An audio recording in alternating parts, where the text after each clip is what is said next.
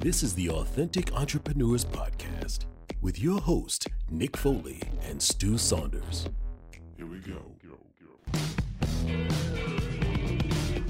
This is what I got to say. So, welcome back to episode two of The Authentic Entrepreneur with my friend Nick Foley. Happy to be here. Good to see you, man, again. Good to see you again. Um, last week's episode was amazing. It was incredible. May I say, stupendous.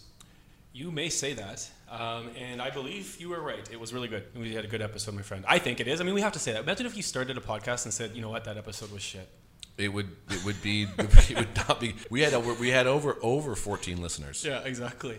I think we had fourteen listeners and three views. And my mom admitted that she put it on but didn't listen. So I'll be talking to her about that. I have to admit, I, I fully took that uh, the small listener idea from my friend Scott and Alison Stratten uh, from the on, pod, UnPodcast, who constantly say they have seven listeners, and I know they have thousands.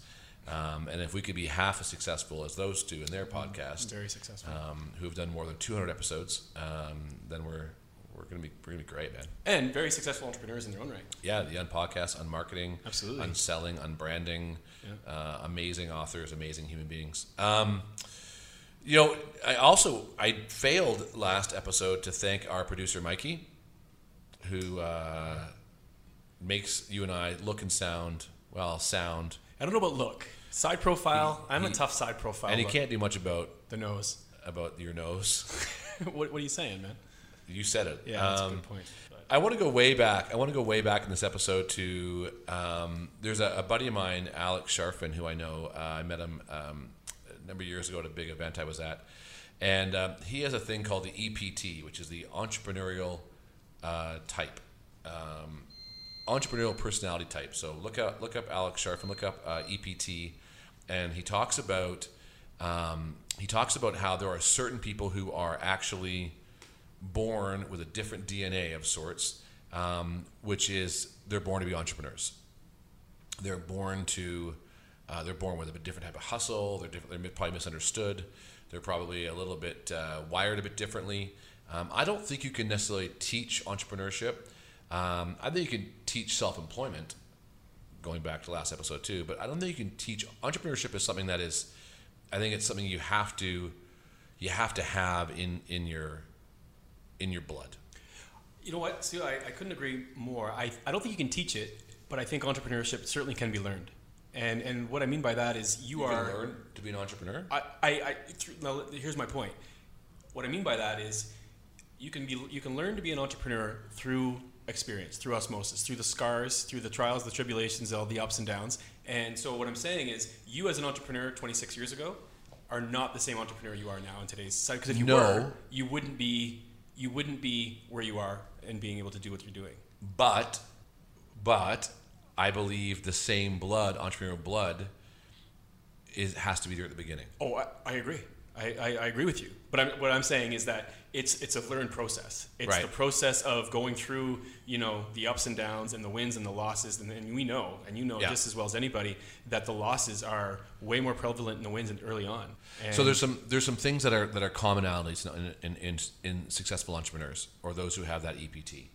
Um, and one day we're gonna have Alex on the show and we're gonna talk to Alex about Yeah. what EPT is all about. But um, Alex, if you're listening, we're gonna have you on the show. Just know that. Um, but here, here's here, here here's a couple things I think that entrepreneurs have or have to have. One is a desire to do things themselves. And by that I mean they look at something and they say, I can do this myself, I can do it better, I can do it differently, I can do I don't like what's being done. So they have that. Number two, they typically do not do well in in schooling, in standard uh, you know, school. That's just the way it, they don't they don't do well in the classroom. They don't do well um, in a, in that uh, institutional environment. They typically do not do well in it, and I don't think it's a bad thing. Like I don't think it's a bad thing. Um, so those those are three things I think. So I think those are three things. What did I say was number one was the desire to do things differently yeah. themselves. Number two was Is they, they don't do well in you know conformity like classrooms things of that nature. Yeah, and not number to three- say that class all classrooms are no no, but they probably don't. like- I don't think like the standard Yeah. rows of classes, Exactly. lecture, listen, Yeah. repeat, regurgitate. I don't think that's regurgitate. Sorry, I don't think that is what what they would do, and then number number three is they probably have it would probably all be labeled in, in, in, uh, on some scale of the ADD ADHD type of, of, of scale. So, question for you. Uh, well, I'll, I'll tell you my story quickly, and then I'm going to ask that same question too. So, what I wanted to ask was what we we were talking about before we started recording was what was the first time you felt that entrepreneurial um, bug? When were you first bitten by it? So, I'm going to go way back. I'll go way back to sixth grade. That was the first time that I decided that I was going to be an entrepreneur. I didn't say it, I didn't write it in my journal. I didn't keep a journal back then. Uh, I was in grade six, I thought keeping a journal was not cool for a guy to do, or a diary. Back in the day, we called the girls called it, and guys would never do that.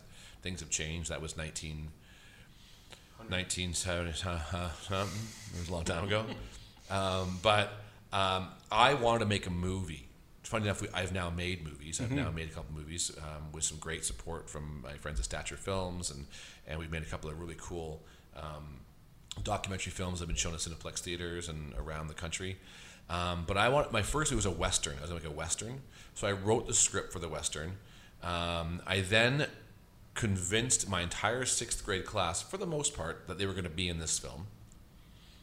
I then collected books. I told every kid in my class to collect every book they didn't want book, comic book, encyclopedia, because again, this is 1970 uh, and books were a big deal. I took all those books in boxes, convinced my dad to put it into his Toyota. We drove down to City Lights Bookshop in London, Ontario, and I sold all these books at the secondhand bookshop, raised enough money to buy some Super 8 film, Super 8 uh, film, which is this is before video. Before I always think it's so funny how it's so easy now. Like we're literally we have a world class studio that I set up for less than ten thousand dollars. Yeah, absolutely. Like that's amazing, Yeah. right? So, but we made this. We filmed for a day. I honestly don't have any idea what happened to the film. Um, I wasn't in the film. I, w- I didn't have a part in the film. I was the director, the creator, the writer, the producer, the whatever. Uh, I was the cameraman. I was the cinema, I, my little. My, we got this from my grand. I didn't have any sound. I didn't realize that, but the camera had no sound, so it was like an old, old uh, silent film. Um, and I recorded. I don't know what happened to it. Don't, but the point was, the film part was cool. But what I got pumped about was selling these books and, and convincing my friends to bring these books in, and I could sell them. Second half of the entrepreneurial thing, same year, grade six, we could take our bikes back when kids rode bikes down to the factories, which were about a 10 to 15 minute bike ride from our house. And there was a Frito Lay factory down there. Frito Lay Lay's potato chips. And they would throw out all the misprinted bags of chips. So we knew when to go down, me and my buddy, and he wanted them because he wanted to eat the Doritos and the and the Frito, the Frito Lays, those, those awful corn chip Yeah, things corn chips, yeah. uh, and the plain lay chips and hostess potato chips. Anyway, he wanted to he wanted to eat them. I wanted them because I could take all those chips, bring them back to my sixth grade class, and sell them at lunchtime for twenty five cents a bag. Entrepreneurship. Yes, I love it. Right? So I would make enough money from that to buy more Super 8 film that I had to order by mail because no one sold it in our community uh, to make this film, which never got made. Don't know what happened to it, but I got hooked on the idea of making something, making money, making money off creating something, about doing something. So I wanted to make the film. That was my purpose. But I got excited I could get people to buy things that I was selling, and that's where I first got it. And then I went to that, and then I, created a, a, um, I created a, tour, a tourism company called City Sound Tours, and we ran trips to Cats, we ran trips to uh, Blue Mountain, we ran trips to uh, Mount St. Anne. I was in grade nine, and I'll never forget we had an office, me and my buddy Johnny. And he was not really into it. He just wanted to hang out. He wanted to have fun. He wanted to go see cats. We were kind of theater kids. He wanted to go see Phantom of the Opera in Toronto. So he literally, this is a true story. So our first ever trip was to Cats. The bus breaks down. I'm 14 years old. My parents, their friends, we got a we got a, a bus load of adults and two 14 and 15 year old kids running this trip. We're broken down on the 401. We have no we have a cell phone because it's it's 1995, 1994. We don't have a cell phone. We have no way. We're on the we're on the CB radio trying to get a bus to pick us up. There's no air conditioning. It's super hot. We solve the problem. We get everyone on a new bus. We get down just in time to enter the theater to watch Cats. I loved it, man. I was freaking excited. I was so pumped up. Oh my god! So I realized that was it. I'm going to run a tour company, City mm-hmm. Sound Tours, which was City Sound came from my DJ company in grade eight, where I was City Sound DJs. Um, and I had a home stereo system I used. It was hilarious. I used to blow the speakers every time I did a dance. But um, and then the, the part was we, we were setting up our, our, our third trip, and it was to Mount St. Anne for March break. And uh, no, it wasn't March break. It was for yeah, it was for March break. It was Mount St. Anne for March break. And we had sold. Uh, we had a couple of reps. I, I got reps in other schools, and we were going to sell this trip. And it was like 199 bucks. You got a hotel for two nights, and you got your lift pass or something like that. Anyway, but the point was we are selling this thing, and then this dad calls us, and he goes, "I'm just wondering what your registration number is with the government for your tourism company." Uh, what? What? My tourism number. What? We were so panicked that he was going to call, I don't know, the holiday cops on us. Yeah. That we shredded everything we had. We found that we had a shredder, and it was it was my it was my buddy Johnny's cousin's office. It was a beautiful lot. We had this we had a big. We were there on Saturdays. No one was there. We would make we had we would photocopy stuff, uh, and we shredded everything that we owned, so we would never get caught Audited. and we canceled the trip. We found it everywhere. But I remember sitting down with uh, with my buddy's dad, and he said, "You're not an entrepreneur. Really? You can't run a business. You don't know what you're doing," and that just fueled me. Yeah. Absolutely. That literally just fueled me. So before the age of 14, I'd already run four businesses, yeah.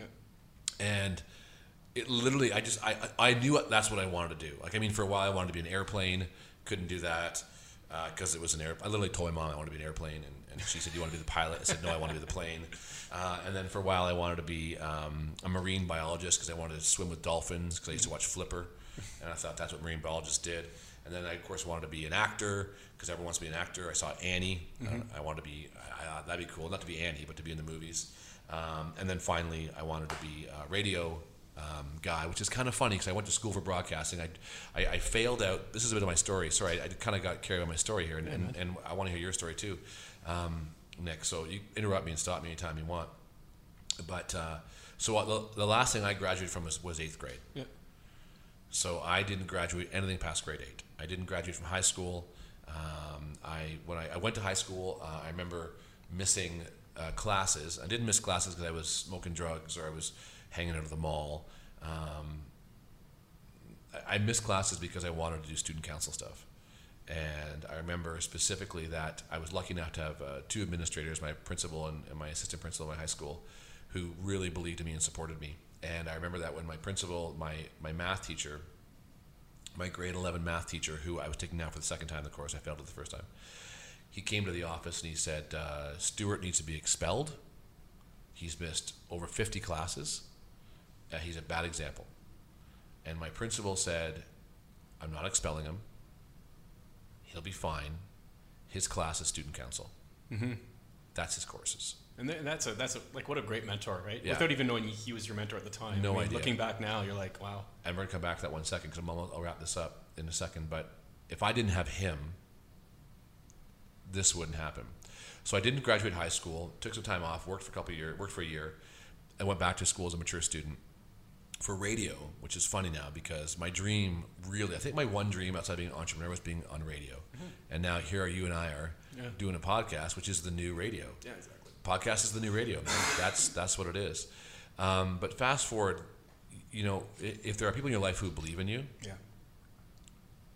you should embrace that as an entrepreneur. Um, if someone buys into you, if someone supports you, if someone works for you, support them. Let them support you, but but also support them. Like also buy into that, take that, embrace that. Because the funny thing was, we ran an event last year, the Global Student Leadership Summit. We had close to 1,800 kids from 15 different countries come to this conference, first time ever. It was amazing.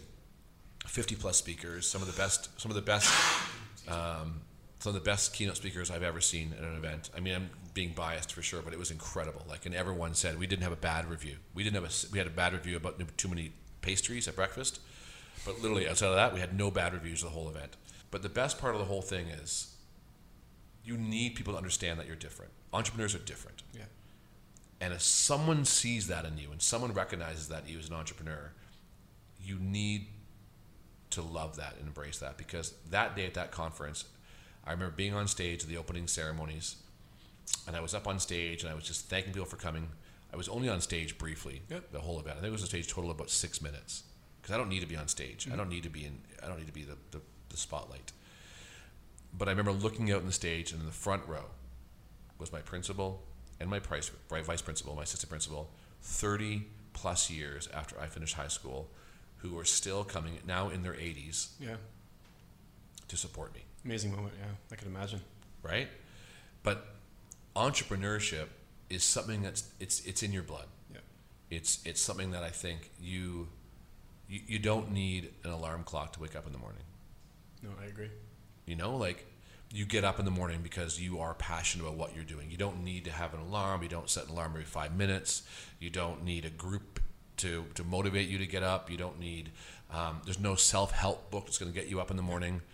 You get up because whatever it is you're doing, you're so freaking passionate about that you, you don't want to miss a day of it, right? That was what, what it was when I was making that movie. I was so pumped up.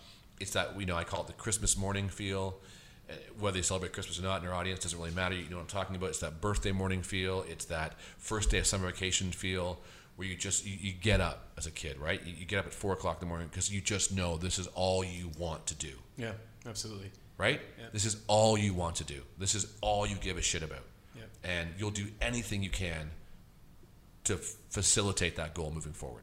Well, I, I, I and, and speaking to that, I mean, I can't remember, and I'm sure you could probably echo it. I, I can't remember a time where I haven't seen 6 a.m. You know what I mean? And that's even. That's, Yeah, it's on holidays, Oh, and, I, and my wife says stay in bed, Yeah, yeah, and then it's 8 a.m. absolutely. But that's like the latest I've gotten up in forever. Well, that's what I mean. So, but circle just uh, intro. I'll, I'll put you on the spot here. I know we when we talked about it, you know, briefly in the last episode, we were very fortunate. We have a, a great support system, but.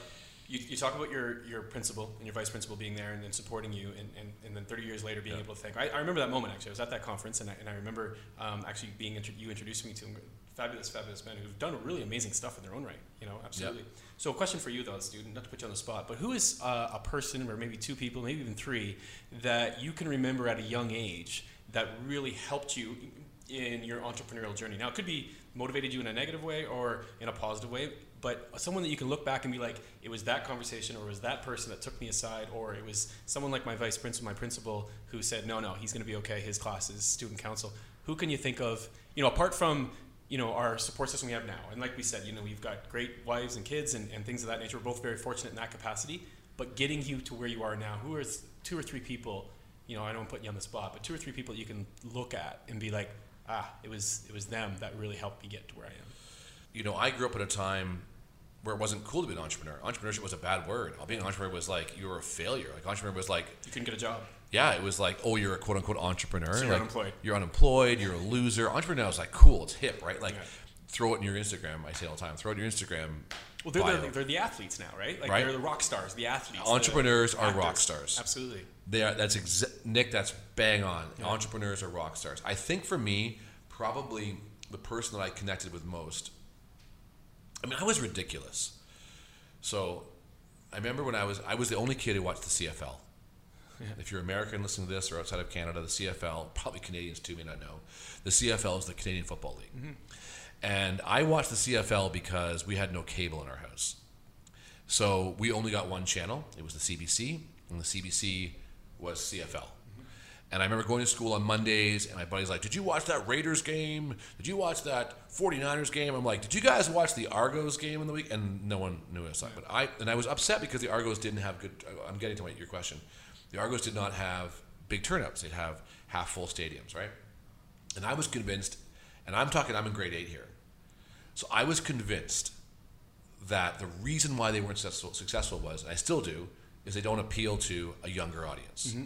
Right? They're holding on to this 1970s CFL that used to be super successful, used to fill stadiums, bigger than the NFL in the early 70s.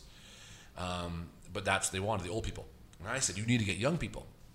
So I actually, without internet, without internet, found out the phone numbers for this Argos head office in Toronto, and I called them as a 13 year old boy and said, I have the solution for you to fill your stadium. Didn't tell them I was 13. Said, I have the solution. Will you? I don't want any money for it, but I want you to listen to me. They made an appointment that day for me to go down and meet the VP of marketing and sales for the Toronto Argonauts as a 13 year old kid. I convinced my father to drive me down. I was in grade seven. Sorry, I was in grade seven. I convinced my father to drive me to Toronto. So I went down to Toronto. We worked it into a, a trip with to see Grandma and Grandpa. And I walked into the head office of the Toronto Argonauts as a 13 year old kid. And I sat in the waiting room and I said, I'm here to see the VP of marketing, whatever his name was, can't remember. And they looked at me like I was an alien. Yeah, you lost. And I said, I have an appointment. My name is Stu Saunders. I looked at the little calendar, a little paper, and they said, Yes, you do, at 2 o'clock. And I walked to that guy's office, and he was frickin' thought it was a joke. Really? So I sat down with this guy in his in a big chair in his big office with all the Argos memorabilia and all the awards and all the pictures of the Grey Cup and everything else around me, and I told him my plan of how you were going to create a better audience for the CFL for the Toronto Argonauts. And I gave that spiel to him for about 20 minutes straight. He listened to everything I said. And I said, you need to have a dollar tickets for kids. So they come with a parent. I told him all these things. You need to have, go to high schools you need to like have CFL players go. I told him all this stuff. And I had all this written out. I had this little report that I typed out on a typewriter. yeah. Um, no, dot matrix printer, because it was that we had dot matrix printer at my elementary school. And I remember him looking at me and said to me, he said to me, so this is this is back to your story. He looked at me, this VP. I've never told this story before. Uh, he said, "You are one crazy kid." And I didn't know how to take that. Yeah. And he said, "I cannot believe." How old are you? I said, "I'm 13." And he said, "You've got some good ideas here. How to solve our problem." And he took some notes. He actually wrote things down on his on his little book that he was writing.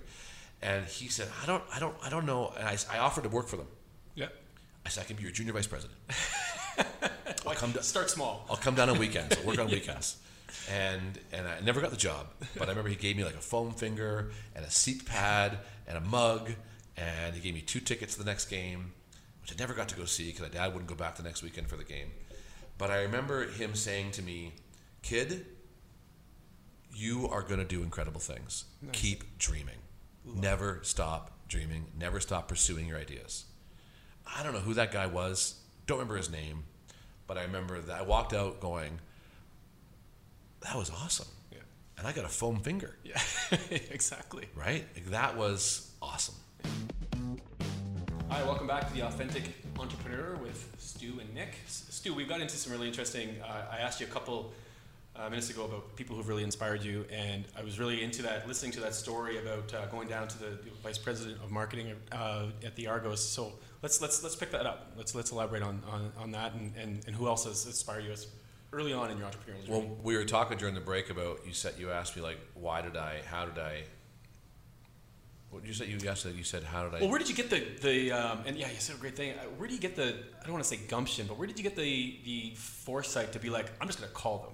And At 13 years old? At 13 years old, and not care. Like for for me, I mean, just thinking about the, the calling someone out of the blue and being like. Hey, can I have a moment of your time? I mean, it's it's it's hard, right? Like, I mean, we've all done it, but I mean, uh, you, you had a great answer for that. So, where did you get that kind of at 13, that foresight to be like, yeah, just gonna take matters in my own hand you and ready? call them? Are you ready for the answer? I am. Because I didn't know I couldn't. That's great. Yeah. I didn't know I couldn't. I didn't know that there was part of being an entrepreneur. You have to have blind optimism, Sure. right? Yeah.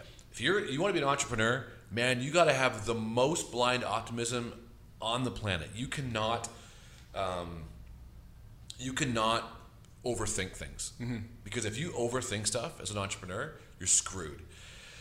If you spend months and months and months with your business plan and your and your contingency contingency plan and your backup plan and your third backup plan and your plan C, Exit strategy. your exit strategy. I think you need an exit strategy as Sure. you after you've grown your business. after you grow it. But if Right. you're starting it, you shouldn't be thinking about how much money I'm making when I get out of this. you right? should be thinking about your next meal. Exactly. So for me, it's like when we started our camp. People always say, you know, how did you? Uh, when I when I got when we got our first actual facility that we own, facility that we owned up in up in Orillia on Lake Simcoe, um, we'd rented places for the previous eleven years. Um, I took this leap to take over this sixty plus acre site for twelve months of the year. We were renting it for four weeks. And someone said, well, "What was your plan? How did you like? How are you going to pay for it?" I literally said, "I had no idea." Yeah. I had no idea. So why'd you do it? I just figured it would work out Yep. right? Because that's entrepreneurship is not thinking about. I never once have I ever thought about. People always ask me how much money can you make. I don't know. I, I'm the worst. I and I at this Tony Robbins event I was at talked about last episode. You know, one of the things he talked about was you should know your numbers. You should know your your profit margins. You should know your losses. You should know your expenses. You should know this stuff, right? You shouldn't allow your accountants just to know it for you. Should understand why they're doing because if you don't have a lot of cash flow, you're screwed. You can make profit and have no cash flow and go bankrupt, which I've learned about now that I've been in business 26 years. So I build a business up that makes that we do millions of dollars in business every year, and it's not millions of dollars in profit It's a big difference, yeah. huge So, difference. We do millions of dollars in business. Our gross is very different than our net. Sure. But I went into everything with this blind optimism to think, I can do this. I can do this.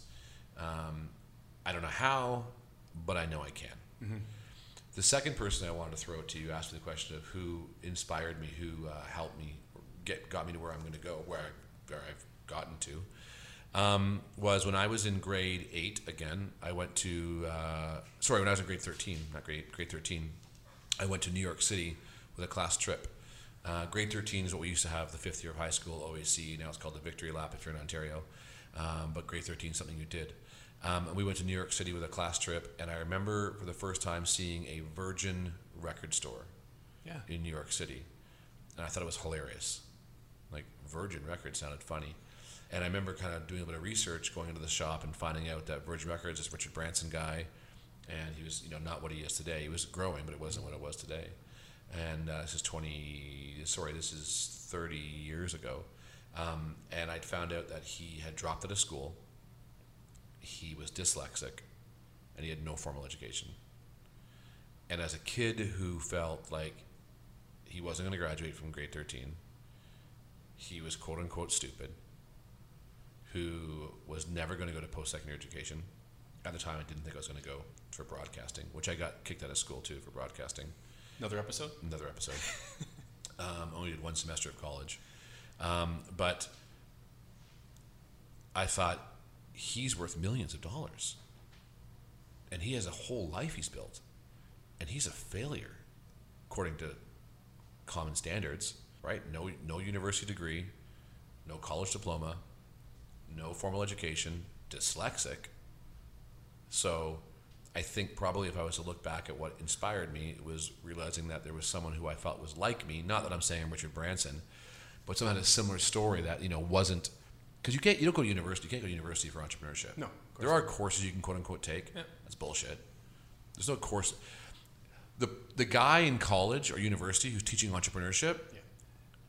Has a degree, not a business. Not a, he, you know what I mean? unless he's 65 years old and built a huge business and sold it off, and now he's just teaching because he wants to. Yeah. That guy I'd listen to. Mm-hmm. But the 30 year old guy who's teaching entrepreneurship, Yeah.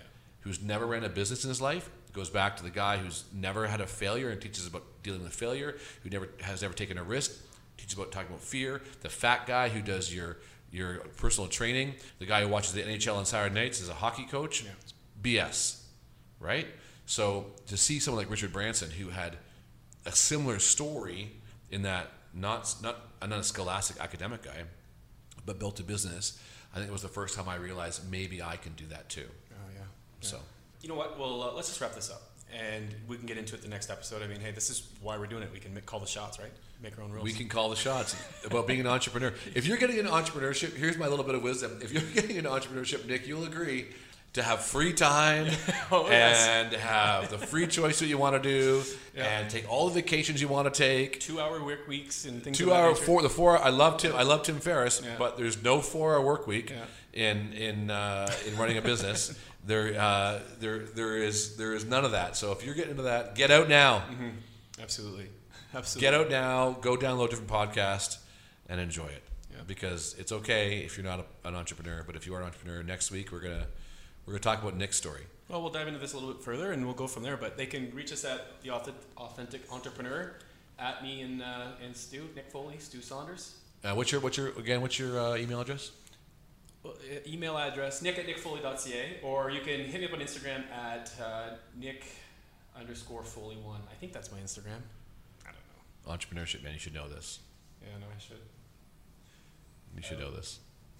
Cut. Bye. What I got to say.